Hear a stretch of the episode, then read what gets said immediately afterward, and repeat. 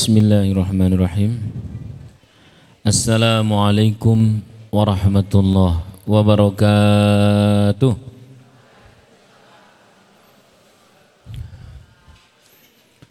Bismillah walhamdulillah wassalatu wassalamu ala rasulillah wa mawalahu man ba'dah amma ba'dah. Hadratal kurama wal julasa'il aiza wa bil khusus Ketua Yayasan Subulus Salam Nusantara, sahabat kami, teman seperjuangan, dan guru kami, saya biasa mengenalnya Mas Heri, kaya kakangane lah. Dan kemudian seluruh pengurus, pengurus inti sampai yang paling inti, ada Pak Haji Yasir dan semuanya, Hadirin wal hadirat rahimakumullah. Semoga kita semuanya diberikan iman Islam yang istiqomah sampai husnul khatimah. Amin. Diberikan kesehatan dohir batin. Diberikan rezeki yang lancar, yang banyak, yang berkah. Diberikan utang-utang yang lu lupa, eh lupa, lunas Bapak-bapak, ibu-ibu rahimakumullah. Sebelum saya ngaji, saya mulai dengan pertanyaan-pertanyaan. Kalau ada pertanyaan begini, saya berharap kepada anak, anak mau sholat, mau ngaji, salah atau betul kata-kata itu. Saya berharap kepada anak, anak mau sholat, mau ngaji, pinter sholat, pinter ngaji Salah atau betul? Jawab yang keras, salah atau betul? Ternyata salah. Karena kalau saya berharap kepada anak, anak pinter ngaji, anak sedang berharap pinter hapenan. Betul atau tidak? Adiknya berharap main ke mall. Ibunya berharap ngerewangi masak ada sekian banyak tabrakan harapan, tabrakan keinginan. Mulai paham? Ya. Maka kalau saya katakan saya berharap anak saya pinter ngaji, mau ngaji, salah atau betul? Salah gitu aja sing mantem. Yang tepat adalah saya berharap kepada Allah. Nah ini sih. Saya berharap kepada Allah anak mau ngaji, mau sholat, pinter sholat, pinter ngaji. Jadi berharapnya kepada Allah. Nah, kalau Allah sudah berkehendak, kehendak Allah itu walau tabrakan dengan kehendak makhluk seluruh bumi, tidak ada yang mengalahkan kehendak Allah. Mulai paham? Understand? Cetra? Cetra wila-wila? Saya berharap ini bagi yang telat-telat jawabnya yang keras ya. Saya berharap kepada anak, anak mau sholat, mau ngaji, pinter sholat, pinter ngaji. Harapan ini salah atau betul? Hmm, pinter nih. Berharapnya kepada siapa? Itu beda jauh. Saya berharap kepada istri agar istri itu mbok yo taat sama suami. Salah atau betul? Salah. Karena istri berharap banyak duit dulu baru taat. Mumet kan? Mumet ini. Saya pernah berharap kepada istri ini itu dan sebagainya. Ternyata dia berharap kepada saya untuk ada syaratnya. Kan? Maka mulai sekarang latihlah untuk berharap kepada Allah. Saya nyoba Pak, pulang-pulang dari kajian subuh sampai rumah sekitar jam 7. Paling enak ngopi nangar pondok ya, ngopi nangar pondok di pinggir jalan sambil ngelihat orang sibuk. Baru ngono terus biasanya saya bilang mah kopi. Saya langsung paham.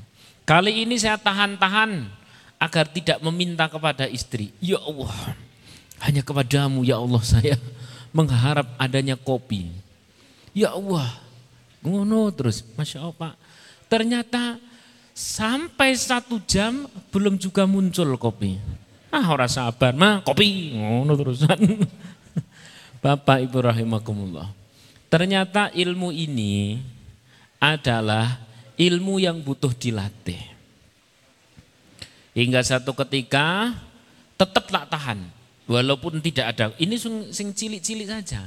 Belum sampai haji, belum sampai umroh, belum sampai bisa bangun rumah, belum sampai surga, belum sampai rahmat Allah, belum sampai ridho Allah. Berlatihlah untuk berharap kepada Allah. Understand? Nah, satu ketika saya diam aja. Tidak ada kopi menang, weng geleneng karo maca kitab. Orang no kopi-kopi. Tetapi tetap ndonga terus ya Allah. Pokoknya yang banyu panas, campur ireng-ireng enak ya Allah. Terus gitu. Alhamdulillah istri juga tidak peka. Dilala kur lewat riwa riwi riwa riwi ke istriku. Ya Allah, gitu. Orang paham-paham. Akhirnya tamu datang. Begitu tamu datang, saya kemudian tamu datang langsung datanglah kopi. 6 menit tamu. Oh iya memang nek jaluk karo Gusti tetep ono bidone. Mung yo butuh dilatih. Sallu ala Nabi Muhammad. Salli alaihi. Baik. Uh, ini guyonan-guyonannya. Sekarang saya tanya lagi sama panjenengan. Coba ini sebelum masuk materi. Bapak Ibu rahimakumullah, putus asa. Apa? Putus asa. Putus asa itu baik atau buruk? Jawab. Putus asa baik atau buruk? Buruk atau baik? Ternyata putus asa itu baik, Pak. Putus asa itu apa? Baik. Berputus asalah kepada manusia agar kita tidak berharap kepadanya. Oh, aku dodolannya yang pasar biaya Ustaz. Saya itu harus ke kantor, saya itu harus nemu calon pembeli, saya itu harus ketemu sama customer, saya itu harus ketemu sama pelanggan. Gimana caranya? Al insanu kismani. Manusia terbagi menjadi dua. Menjadi berapa? Singras Menjadi berapa? Zahiriyun wa batiniyun. Manusia secara zahir dan manusia secara batin atau hati. Zahiriyun yukhalitu bil khalqi. Zahir kita Pak berinteraksi, bergumul, berkumpul, berdialog, berdiskusi, berinteraksi dengan makhluk. Zahir. Zahir kita. Wal batini sedangkan hati kita yukhalitu bil khaliq. Berdialog, berharap kepada Allah. Jadi kalau kita berangkat ke pasar atau kita buka usaha atau kita melakukan sesuatu memang ketemunya sama pembeli, sama teman kerja. Tapi dari awal hati telah tertata, yang bagi rezeki siapa? Yang ngasih rezeki siapa? Bapak Ibu rahimakumullah. Kalau ada orang katanya mau membeli dagangan sampean. Sampean wis siap-siap wis di packing, sudah disiapkan, sudah siap kirim, bahkan sudah siap menerima transferan. Utawa siap uh, nota pembelian atau nota penjualan, wis pokoknya sudah siap-siap. Ternyata orangnya cancel, ora sido, batal. Rasanya plong atau nyer? Nyer atau plong? Nyernya itulah bukti kita belum menata hati. Nyernya itulah bukti kita mengharap manusia. Nyernya itulah bukti bahwa kita belum membagi diri kita menjadi dua.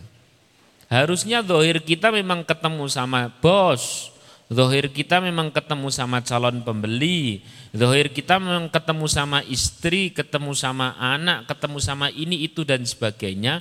Tapi hati kita cuma satu. Berharap kepada Allah. Kalau Allah kata terjadi, ya terjadi. Kalau Allah kata tidak terjadi, ya tidak terjadi. Pak takbiratul ihram bunyinya bagaimana Pak? Bareng. Ayo dong. Pak takbiratul bunyinya bagaimana Pak? Artinya apa? Alias yang lain kecil dan tidak ada pengaruhnya. Kalau sholat kita benar-benar mengagungkan Allah, meyakini bahwa satu-satunya yang berpengaruh akan terjadi dan akan tidak terjadinya segala sesuatu itu hanya Allah. Jane ora butuh iling liyone. Jin apa Tidak butuh ingat yang lain. Mung dhewe nek salat Allahu Akbar ije eling kok.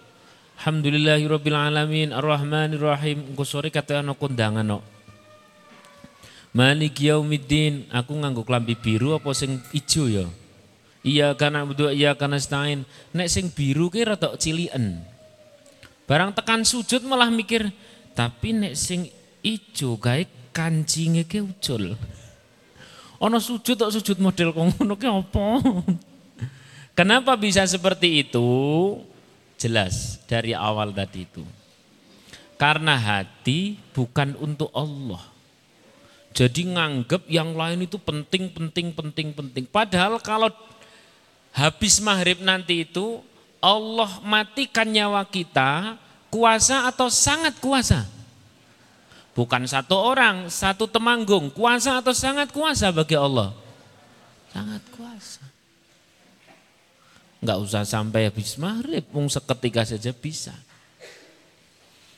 Maka kuncinya terjadi atau tidak terjadi ada di tangan siapa? Allah. Kalau ada di tangan Allah, ngapain ingat yang lain? Understand? Cetra? Kalau Allah yang bagi rezeki, ngapain berharap yang lain? Berarti putus asa baik atau buruk? Jawab. Sing celut. Baik atau jelek? Putus asa. Putus asa baik atau jelek? Belum sepakat. Putus asa baik atau jelek? Jelek, Ibu. Ki piye wong temanggung ana putus asa kok baik marang piye?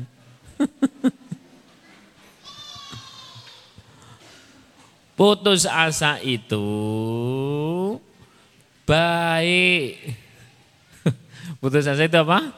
Baik kalau kepada manu, buruk kalau putus asa kepada Nah, ini jelas. Pak, Bu, kalau tidak percaya, setiap kita pasti ada titik dibikin putus asa sama makhluk loh. Bagi yang umurnya sudah mencapai 25 ke atas gitu aja wis lah pasti ada momennya kita dibikin putus asa sama makhluk. Biar apa? Dikat, kat, kat, kat, kat, kat, potong-potong hubungan antar manusia itu, biar hubungan kita dengan Allah lebih 100%. Ustaz ini cerita tenan purawi. Oh tenan itu selalu akan ada momen-momen seperti itu bukan hanya kita banyak. Coba jenengan lihat di Al-Qur'an. Misalkan ada seorang wanita namanya Sayyidah Maryam. Ya, Sayyidah Maryam. Itu putrinya siapa Bapak Ibu? Pancen cerita nabi-nabi ora nyambungan kok sama no. Hmm. Putrinya siapa? Nganu wis Anang Hirmansyah sidone karo sapa, Bu? Angel. Putrinya adalah seorang namanya Pak siapa? Im Imran. Ah, Sayyidah Maryam itu orang yang hari-harinya hanya untuk ibadah.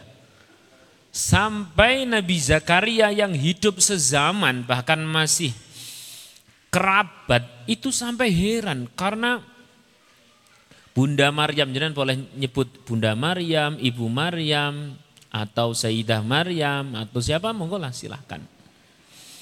Itu isinya ibadah terus di mihrab. Mihrab yang berada di Baitul Baitul Mal. Aneh mana Baitul Maqdis. Di mana? Baitul Maqdis di mana? Sing jawab seru Baitul Maqdis di mana Ono sing jawab pingit berangi piye Baitul Maqdis di Palestina. Nah, sekarang Palestina. Beliau itikaf, ibadah, terus sampai kalau ada di uh, Vishita, di musim kemarau yang datang makanan itu makanan musim dingin. Di musim dingin yang datang makanan musim kemarau. Ditanya sama Nabi Zakaria, ini makanan dari mana? Dari mana? Mina indillah. Allah langsung yang ngasih. Ini saking hebatnya Sayyidah Maryam. Apalagi sampai maksiat, hari-harinya buat ibadah keluarga orang baik-baik, ahli ibadah di masjid masjid Masjidil Aqsa. Hmm, luar biasa. Tidak pernah keluar-luar. Hebat, ini orang anaknya orang hebat, keluarga circle keluarganya juga circle keluarga yang soleh. Tiba-tiba Pak, uju-uju mak bedundu hamil. Kini coro sampean urip zaman semono. Kira-kira ikut yang perca, ikut yang suudon atau ikut yang husnudon? Suudon tetap.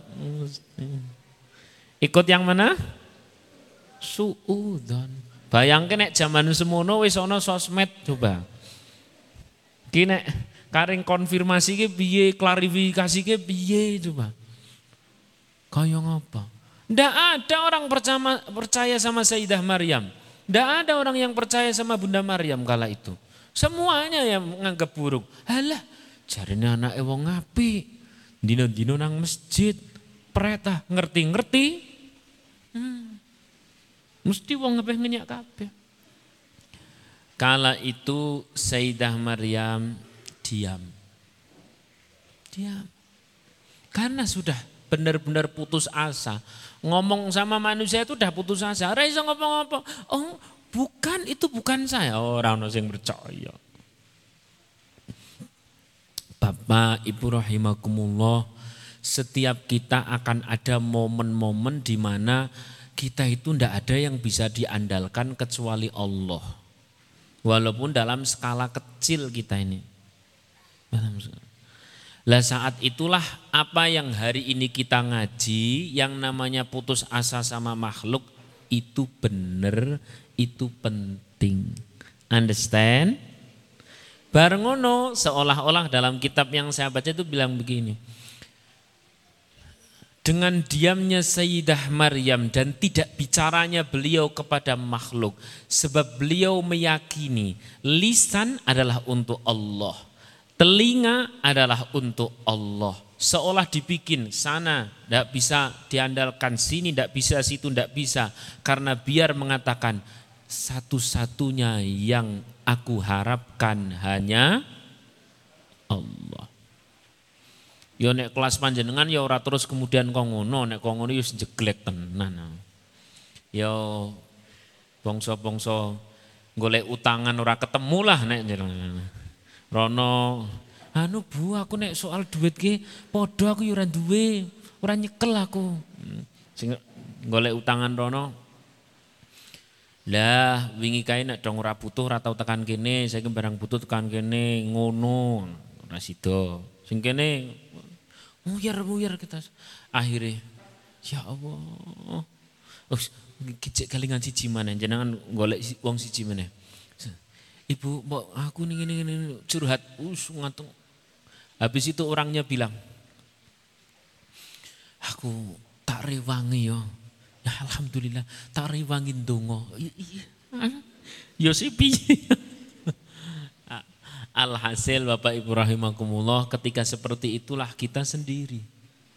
Dan kita sedang dilatih untuk mengamalkan ilmu. Bahwa berharap itu bukan kepada manusia. Ada istri kok berharap sama suami untuk bahagia. Saya gantungkan kebahagiaanku kepada suami. Tak kasih kabar bu, suami sing bu Arab-Arab bahagia itu wonge mumet. Hmm kabari lho apa none. Tanya sama bapak-bapak, mumet apa mboten, Pak? Nah, ngono ki jawabane cetok. Masya Allah. Maka ayo bareng-bareng. Al insanu kismani manusia ini memang terbagi dua. Zahiriyun wa batiniyun. Zahir memang silahkan ketemu sama manusia. Tetap berbuat baik sama manusia. Tapi hati ini saat Zohir kita berbuat baik tidak mengharap kepada balasan manusia. Sampai gratisi ayam goreng pak sama teman. Terus kemudian dengan gratisi ayam goreng berharap satu ketika gantian. Nek wonge dermawan paling pol jadi sesama ayam goreng. Kok jadi bebek goreng rotok longko-longko. Jarang-jarang. Kadang-kadang turun menjadi Tapi kalau berharap kepada Allah dengan berbuat misalkan cahnom gratisi ayam goreng, tapi tidak berharap kepada makhluk Gusti Allah sing bales, itu ayam goreng bisa menjadi jodoh sak mobile. Nek ngarep-ngarep Gusti Allah, karena Gusti Allah ini mana? Lah yang dekat saja ada kok, yakni Allah. Yang kaya itu ya Allah. Yang dermawan itu ya Gusti Allah. Kok bisa-bisa nih hati kita kita gantungkan kepada yang selain Allah. Orang bergantung pada HP. HP ketelindes truk, rampung urusan. Ya kan? Orang bergantung kepada orang lain, berubah-ubah hatinya, kita sudah mumet lagi. Nek bergantung kepada Allah, beda Pak. Sallallahu alaihi Nabi Muhammad. Bon, ini sebagai mukotimah. Ini kita baru mukotimah, saya belum baca kitab ini. Mukotimah, baru mukotimah. Nah. Bismillahirrahmanirrahim. Qala al-muallif rahimahullah taala wa nafa'na bihi wa bi'ulumihi wa bi asrari fid dharain amin.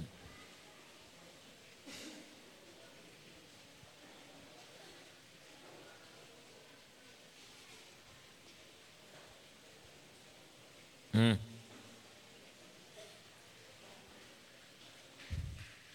Nih.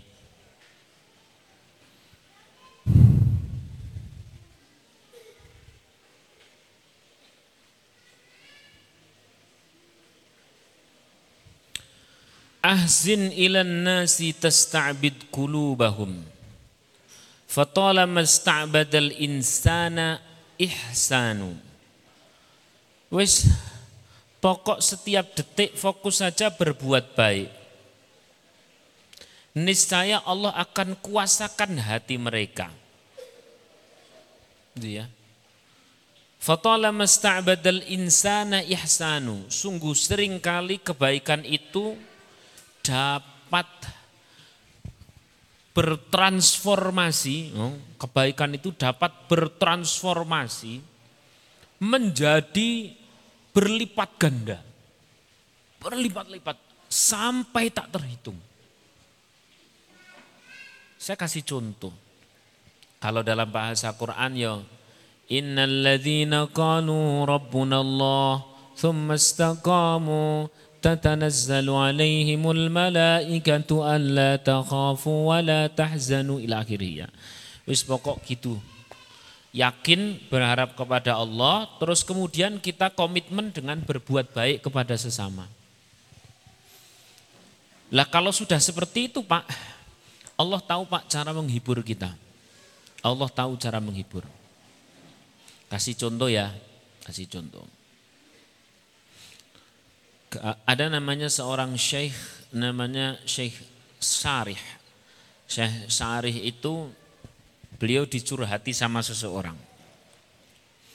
tentang keluarnya ini itu dan sebagainya. Lalu Syekh Syahri mengatakan, "Eh, engkau jangan biasakan curhat sama manusia yang kau harapkan mendapatkan ini itu dan sebagainya. Kalau kau curhat sama manusia agar kau mendapatkan ini itu dan sebagainya, ketahuilah manusia itu terbagi menjadi dua. Kalau yang mendengar keluhanmu itu adalah teman, ketahuilah bahwa temanmu juga punya keluhan yang sama atau yang lebih parah. Kalau yang mendengar keluhanmu itu adalah orang yang tidak suka kepadamu, maka dia akan tepuk tangan untuk dirimu. Angel toh? Lihat kau lihat Kau lihat mataku kata Syekh Syari terhadap tamunya yang kakek curhat. Yo curhat nganti rong jam ngentek ke tisu. Kau lihat mataku, kau lihat mataku. Ditulok. Kau lihat mataku. Eh, kenapa ya Syekh? Kau lihat mataku sejak 15 tahun yang lalu mataku telah tidak bisa melihat. Sudah buta sejak 15 tahun yang lalu. Dan aku belum pernah cerita kepada siapa pun. Jangan pernah kau ketika sedang sedih menjadi manusia yang paling sedih sedunia. Ada ndak orang nek dong pas lagi sedih, koyo-koyo ini paling sedih sak dunia, ada atau tidak orang seperti itu? Ada atau tidak? Orangnya hadir. Jadi nek mumet, koyo paling mumet sak dunia, ada ndak sing seperti itu? Sing depan atau sing belakang wi? ah. Podo nek masih semua manusia itu sama lah, sama. Tidak ada orang hebat. Tidak ada orang sakti apalagi orang sakti aneh-aneh itu. Yang hebat, yang sakti di Gusti Allah. Masya Allah. Contoh yang kedua saya kasih contoh. Pokok kalau orang itu sudah tadi itu ya, pinter bagi ya, pinter bagi ya. Zohir ketemu karo menuso, tapi ati ketemu karo Gusti Allah. Jadi cara si menungso kui mau orang balas kebaikan kita, ya memang saka hati tidak mengharapkan orang itu. Santai saja, nyun sewu Pak, wongin telunyur wae. Ndak apa Wong aku meni nyun sewu ki tak niat ngamal soleh kok. Nyun sewu Pak, wongin telunyur wae. Hmm. Sombong. Hmm. Saya tanya, ketika berharap orang bilang nyun sewu terus berharap nggihan, nggihan ke piye ya ya berharap dibalas oleh sesama manusia terus tidak dibalas, besok lagi berbuat baik enggak? Enggak. Maka orang kalau tidak tulus, kalau tidak ikhlas, biasanya kebaikannya itu sedikit dan enggak, perma, enggak permanen. Tapi kalau lillahi ta'ala santai saja. Santai saja. Ada seorang namanya Syekh Usman Al-Hari. Syekh Usman Al-Hari. Beliau disebutkan dalam Ma'arifus Sadat itu beliau kenal, terkenal orang yang soleh. Ada seorang anak muda kepengen nyantri. Di purna ilmunya. Dia kepengen nyantri sama Syekh Usman Al-Hari. Katanya Syekh Usman Al-Hari itu orang yang paling hebat dalam urusan yang seperti ini. Datang dia sebagai tetangga ini anak muda. Sebagai tetangga terus ngetes Cara ngetesnya itu Syekh Usman itu dipanggil ke rumahnya. Ya Usman, tal. Hei Usman, datang ke sini. Datang Syekh Usman untuk untuk untuk untuk. Ya Usman. Ana alah, ana la ahtaju minkum. Aku ini tidak butuh kamu. Irja, kau pulang sana. Pulang. Setekan ngoma, Ya Usman, tal. Datang lagi. Unduh, unduh, unduh. Tekan ngoma, balik Bali bali bali ngopor ini sapa sing ngongkon. Bali. Tekan rumah mana? Lewat orang lain panggilkan saya Usman, suruh ke sini. Datang lagi, habis datang lagi, ngopo sapa sing ngongkon rene? Lah pembantumu, sapa sing ngongkon? Aku ora ngomong sapa Bali kok ngono. Bali. Pak, sedina ping telung puluh Pak ngono kuwi. Cara sampean dadi Syekh Usman kuwi wong gawake apa? gawake apa? Ya Allah. Terakhir-terakhir anak muda itu berkata pada Ya Usman, lima dalam takdab. Kenapa engkau ini tidak marah? Saya Usman jawab, lah ngapain saya harus marah? Kau ini kan tetanggaku. Dan aku ini diperintah oleh kekasihku, Allah maksudnya. Diperintah oleh kekasihku yakni Allah untuk berbuat baik kepada tetangga. Ini nek diterus ke jani rotok daki. Jadi saya datang ke sini itu karena Allah bukan karenamu ojo GR kowe. Paham ya? Sallallahu Nabi Muhammad. Masya Allah. Jadi mbok biasakan Pak, nanti uripe pena asli banget pena. Coro sampean Bu gawe kita nggo gawe suami kuwi yo niat ibadah. Nek niat goleki kuwi duit sing nang jas. duit sing nang jas. Itu yo ketemu gue suami ini loh. Iki kok uang kok hilang ya? Iya Ustaz Ciko. itu besok lagi diumpet ke orang nang jas pak, luwe umpet mana? Alhasil sesuatu itu tidak membuahkan kebaikan terus menerus. Tapi kalau lillahi ta'ala saja Pak, Masya Allah. Di kitab Ukudulijan itu bahkan disebutkan, di mukotimahnya itu, ada seorang istri yang suaminya itu fasik. Suaminya fasik. Tiap kali sang istri membuka sesuatu itu selalu baca Bismillahirrahmanirrahim. Buka pintu Bismillahirrahmanirrahim. Buka masakan Bismillahirrahmanirrahim. Komplit. Saya mau bilang buka baju tapi ono cah cilik. Terus pokoknya bismillahirrahmanirrahim. Oh selalu bismillahirrahmanirrahim. Suaminya itu karena orang fasik itu. Ikin dibujuk siri-siri bismillah, bas, bis, bas, bis, bas, bis. Nah, akhirnya sama sang suami dites. Coba tak kayak duit. Nah, ini uang. Masukkan ke kotak sana, masukkan kotak. Masuk ke kotak, malam dikunci. Habis malam dikunci, ya Pas istrinya lagi tidur, diambil itu uang sama sang suami. Ambil, pagi-pagi bilang, ambil ambilkan uang. Padahal sudah diambil sendiri sama sang suami. Ini ngongkon istri. Nah, istri langsung dengan PD-nya, dengan mantapnya, Bismillahirrahmanirrahim. Detik saat buka, itu versi kitab Ukutulijan memang benar Allah perintahkan kepada malaikat Jibril untuk mengambil uang yang sudah dilimpek ke, limpek ke bahasa Indonesia apa? Disimpan sama suami, kembalikan lagi ke kotak tempat asalnya dengan sangat cepat. Bismillahirrahmanirrahim. Sudah ada. Aku jajal kongono orang noi.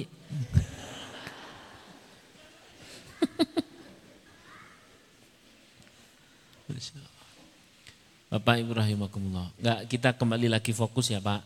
Saya cuman pesen cuman satu tok kok. Enggak enggak enggak banyak-banyak ngaji kita ini wis pokoknya dohir ki ketemu kumpulo karo menuso silahkan. Tapi nek ngopo-ngopo ojo nggo gawe menuso ngarep-ngarepe. Nggo gawe Gusti Allah. Hatta itu melayani suami bu, hatta itu ngasih nafkah kepada istri pak. Jenengan kok kepingin ngasih nafkah kepada istri, sing sak sakwene urip ora tau merengut, saya garansi tidak ada di muka bumi. Hmm. Sing jenengane istri ono saat-saatnya merengut, Pak. Kira-kira orang merengut ganti boneka, Pak. Ora tau merengut. Ini mesti merengut. Maksud saya biasa saja, karena memang bukan untuk itu kita e, memberi. Kita itu memberi memang untuk Gusti Allah mung rupane diwujudkan anggon makhluk bernama anak, bernama istri, bernama tetangga dan sebagainya. Berbuat baik sana sini, berbuat baik sana sini. Kuwi lak dohire. Nek atine ya lillahi taala. Karena satu-satunya yang abadi mung satu tok. Yakni Allah. Allah. Hmm. Gimana bahasa Quran itu? Hmm. Kullu syai'in halikun illa wajah. Semuanya itu rusak kecuali Allah. Lah kalau kita berbuat baik yang bukan untuk Allah, saat rusaknya bumi ini, maka amal kita ya sudah ikutan rusak. Tapi kalau untuk Allah saat rusaknya, saat kiamat, amal kita masih turut abadi. Cetra, cetra, cetra wila-wila.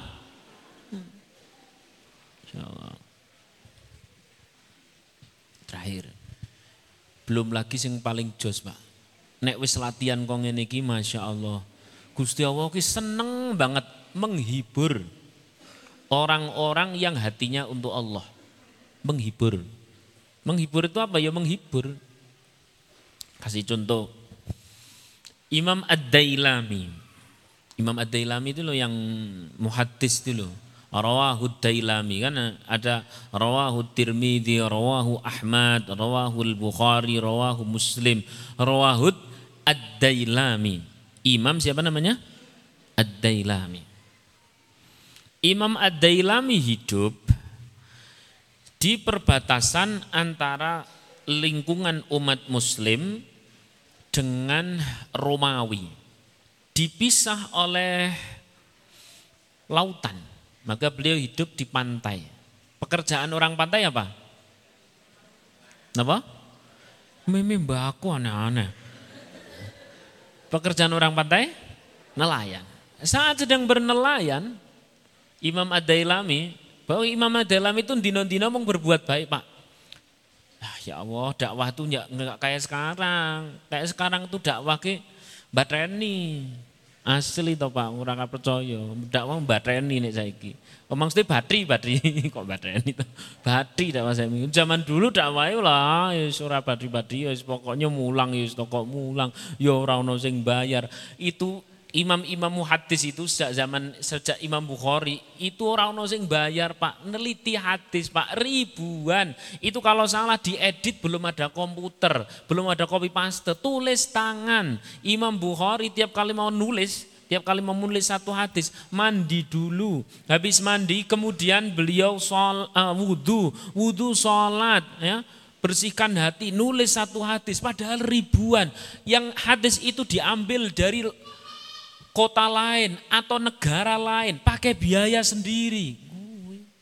Saiki ngaji rono ya balik tetap sangoni to ya ya. Maka saya sebenarnya ora tahu mikir sangu karena harus dipikir ke panitia. Jadi orang zaman saya kiki orang patio di nggak begitu bisa disebut berjuang kok zaman saya ya Allah ya Allah. Nah, sing paling kroso berjuang ya mulang santri kuwi. Kene ini tenanan metenteng malam sudah mutolaah pagi ngajar luar biasa kene keringat lu kok ono sing ngene.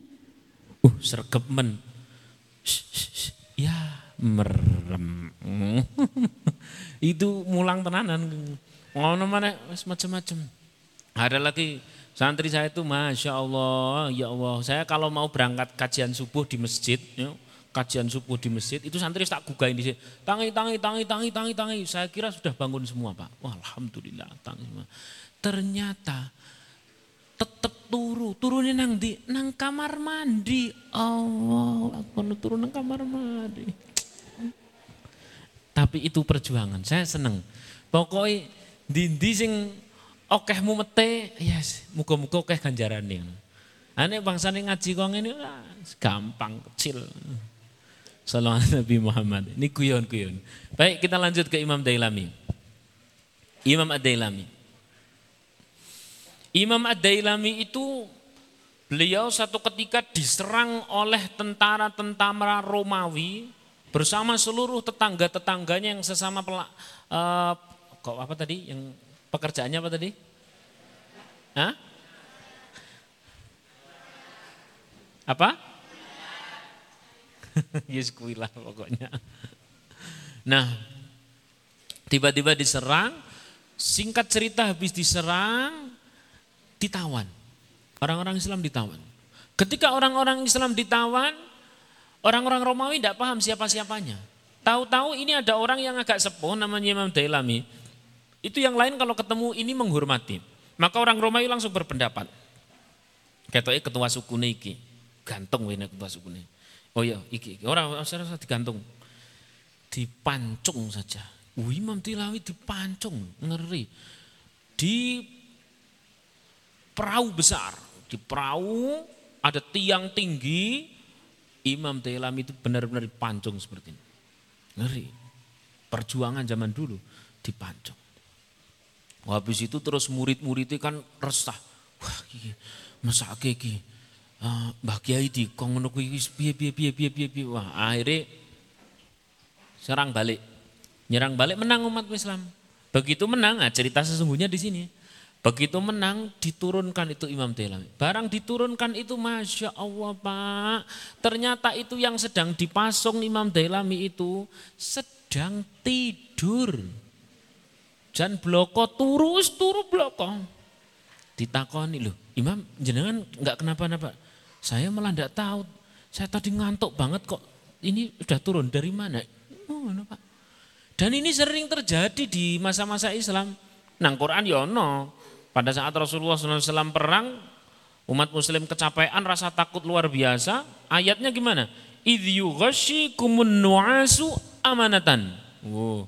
Allah ngasih rasa ngantuk ya, biar umat Islam bisa istirahat sekaligus memberikan rasa aman. Makanya ono ngaji kok ini ngantuk, mungkin pertolongan itu, Bu.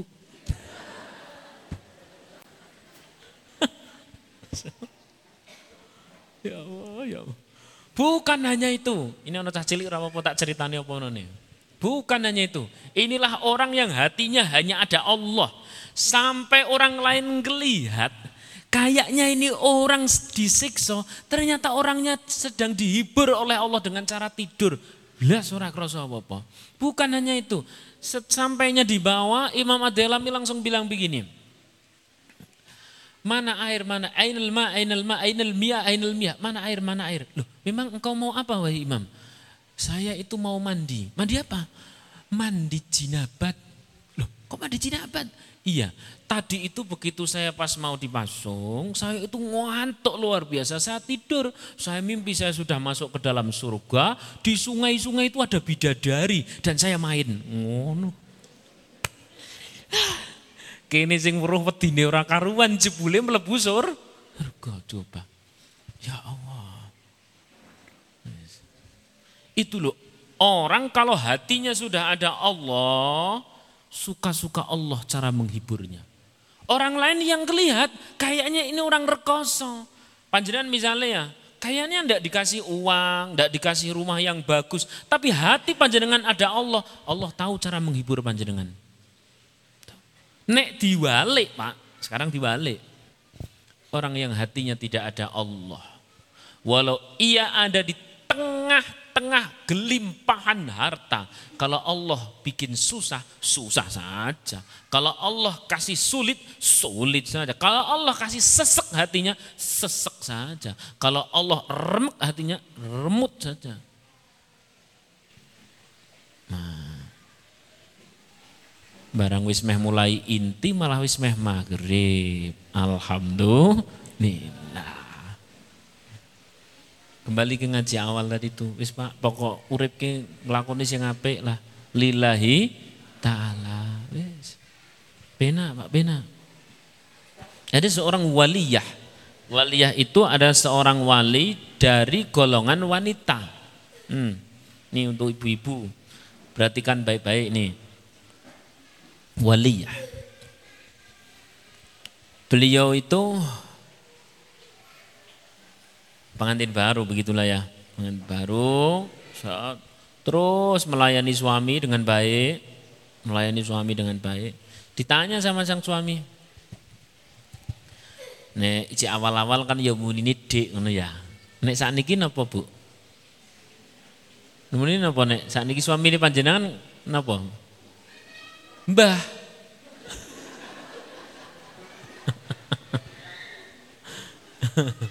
nah, Dek, saya mau tanya, tolong dijawab. Ya mas,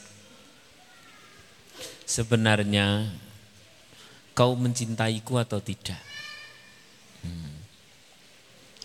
Ini ditakoni kong ini ki wong lanang kan, oh apa jenis wong wedok kan terus langsung Apalagi ini seorang waliyah, dia jawabnya begini.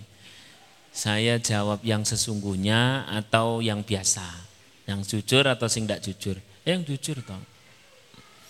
Kalau jujur mas, saya itu tidak mencintai panjenengan. Loh, Nah terus selama ini kenapa kau mau menikah denganku? Kenapa kau mau melayaniku? Kenapa engkau luar biasa taat, solihah dan sebagainya? Kenapa? Iya, sebab cintaku telah habis untuk Allah Dan Allah sang kekasihku itulah yang perintah agar aku melayanimu wahai suami. Jadi disimpulkan seorang istri melayani suami adalah lillahi cetra cetra wila-wila hmm. gantian bu jenengan takon sama suami Pak, jane aku ayu tuh orang tuh Pak. Iki nek bangsa pengantin telung tahun, limang tahun ya jawabannya ayu. Nek wis rong puluh tahun, mana takone Pak, jane aku ke lemu pura tuh Pak. Jawab apa none kleru. Ora apa none masuk yang ngapusi. Dah, dah jadi lanjut Islam. Terus intinya kembali lagi ke tema. Kembali lagi ke tema. Udah simpel aja wis Pak. Tiap hari kita ini ketemu sama manusia. Silahkan berbuat baik kepada manu, tapi putus asa lah. Jangan mengharap dia. Kita mengharapnya kepada siapa? Allah. Bun. Jadi putus asa baik atau jelek? Jawab, putus asa baik atau jelek? Baik atau jelek? Pokoknya sampai muni baik, saya bilang jelek. Nek sampean bilang jelek, saya bilang baik. Baik kalau putus asa itu putus dari mengharap makhluk. Jelek kalau putus asa itu kita tidak berharap kepada Allah. Ojo nunggu kepepet Pak, asli Pak ber sakit ya berbuat sana tidak sembuh sini tidak sembuh situ tidak sembuh. Oh kau ini kanu ono rekomendasi oh kui kon ngumbe telek. Kan jenenge wong loro kepengin mari kon obat aneh-aneh gitu mboten kon ngumbe telek garing cecek ngadeg. Walah apa man apa Dah usah, pokoknya kita ini yang normal-normal aja. Tapi juga jangan mengharap kepada obat, bukan pula kepada dokter. Habis itu ya, biasanya kalau orang mengandalkan dokter A, dokter B, dokter C, obat A, obat B, obat C, suwi uramari terus akhir-akhir mending ini. Ya Allah, hanya kepada engkau ya Allah aku berharap. Ternyata engkaulah yang menyembuhkan. Ki cara malaikat iso guyon ngomong ini. Lah wit wingi ming ndi? Hmm. Maka janjane ini ngaji berat atau ringan toh Pak? Ringan atau berat Bu? Berat atau ringan? Ringan, sing berat prakteknya bener. Masya Allah. Sudah maghrib? Nah, belum.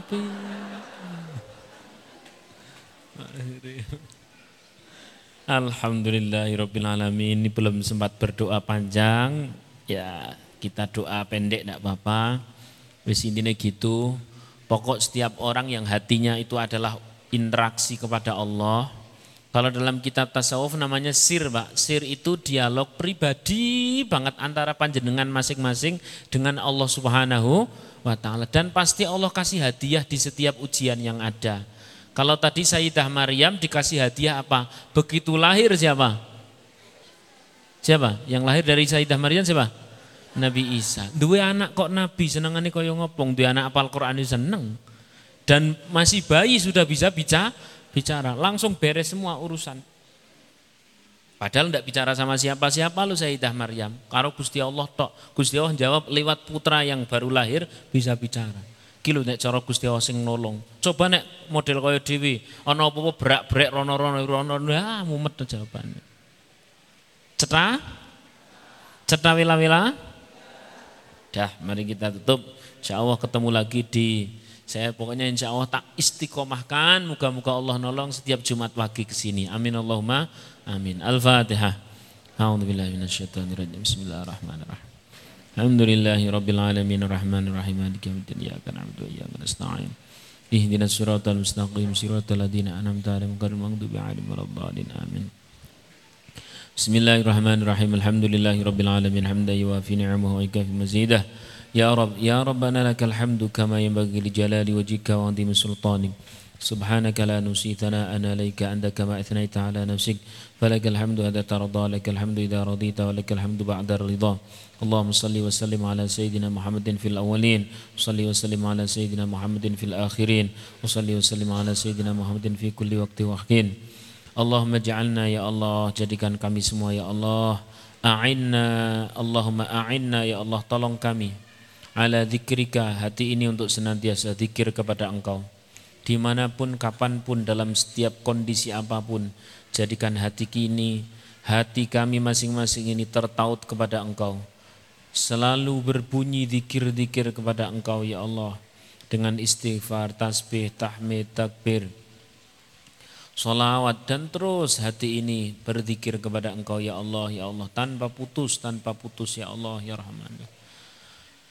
Ya Rahmani Rahim yang terjadi biarlah terjadi kehidupan dunia ini biar sesuai apa yang kau aturkan ya Allah. Tapi hati ini ya Allah ya Rahmani Rahim. Jangan sampai putus dari engkau ya Allah. A'inna ala dikrika. Engkau tolong untuk selalu dikir kepada engkau. Wa syukrika ya Allah. Engkau tolong hati ini senantiasa syukur kepada engkau. Wa husni ibadatik ya Allah. Hari-hari kami adalah hari-hari membenahi ibadah-ibadah kami. Allah maj'alna ya Allah jadikan kami semua ya Allah min ibadikal mustajibin menjadi hamba-hamba engkau yang kau ijabah doa-doa kami. Silahkan berdoa untuk hajat masing-masing.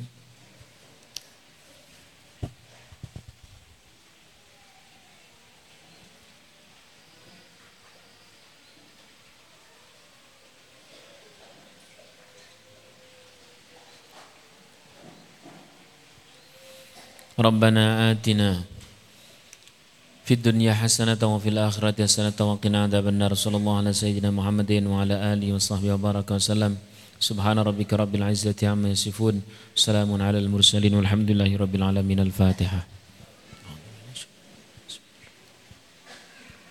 إياك نعبد وإياك نستعين Sebagai penutup, saya sudah sampai sini, berarti saya nganggep panjenengan sedulur, Kapan-kapan kalau pas ke Semarang, lewat Semarang, Mbok Mambiro, mampir di Semarang, walau tidak ada saya, insya Allah tempatnya ada. Maksudnya mampir, pokoknya mampir ke Semarang. Nama desanya Sadeng, Sadeng dekat Greenwood, udah mampir pinggir jalan. Insya Allah saya punya kopi yang warnanya hitam. Billahi taufiq wal. Assalamualaikum warahmatullahi wabarakatuh.